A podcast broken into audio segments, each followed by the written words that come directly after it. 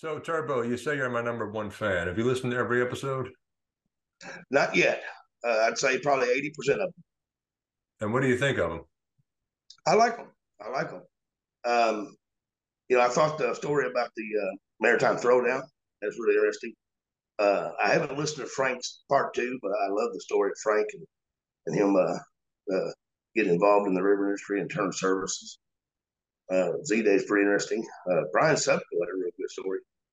Um, so yeah, I've really, I've really enjoyed it. Uh, uh, you know, getting to know these people that we've heard about in the industry. Uh, it, it's kind of, it's kind of neat, you know. What do you think of the Maritime Throwdown?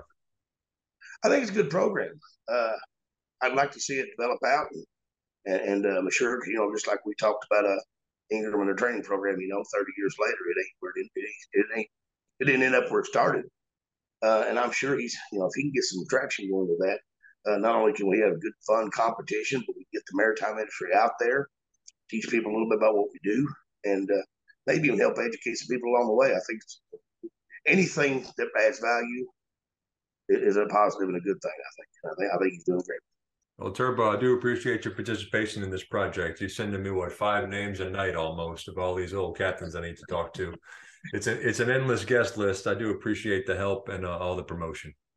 Oh, I think we can uh, get out there and capture some of this history before it leaves. You know, we got we got a, a great opportunity here to actually document uh, some of these folks, their lives, and changes they've made to the industry. So uh, I wish you all the luck, Tim. I'm glad to be a part of it. And maybe we can get one of these things to go viral someday. Maybe be on the big screen. Thanks a lot, Turbo. Looking forward to Thank it. You. Thank you, Tim.